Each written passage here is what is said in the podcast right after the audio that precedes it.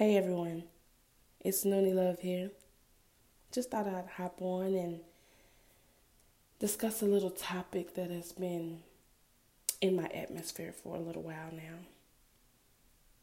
Um, me and my friend girl were having a conversation, and somehow the topic ended up, you know, on when you pass on and you have your funeral, like who's all allowed to show up I'm married, you know, so I give my husband a little nudge and I just let him know, you know, if it's someone that I don't necessarily interact with in real life, like, you know, that really at least knows my maiden name, they shouldn't be there.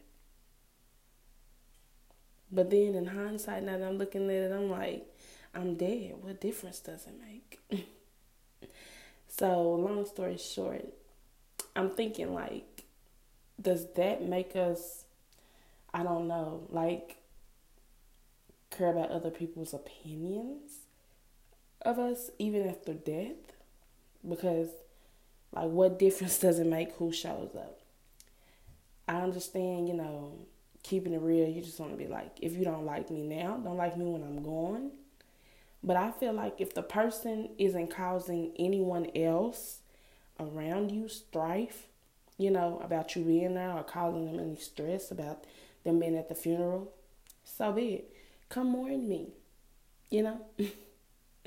I don't know, just a silly little topic me and a friend had a conversation about. And um it arrives today, scrolling down Facebook, of course, I seen it again. So yeah. I don't know, what is your opinion?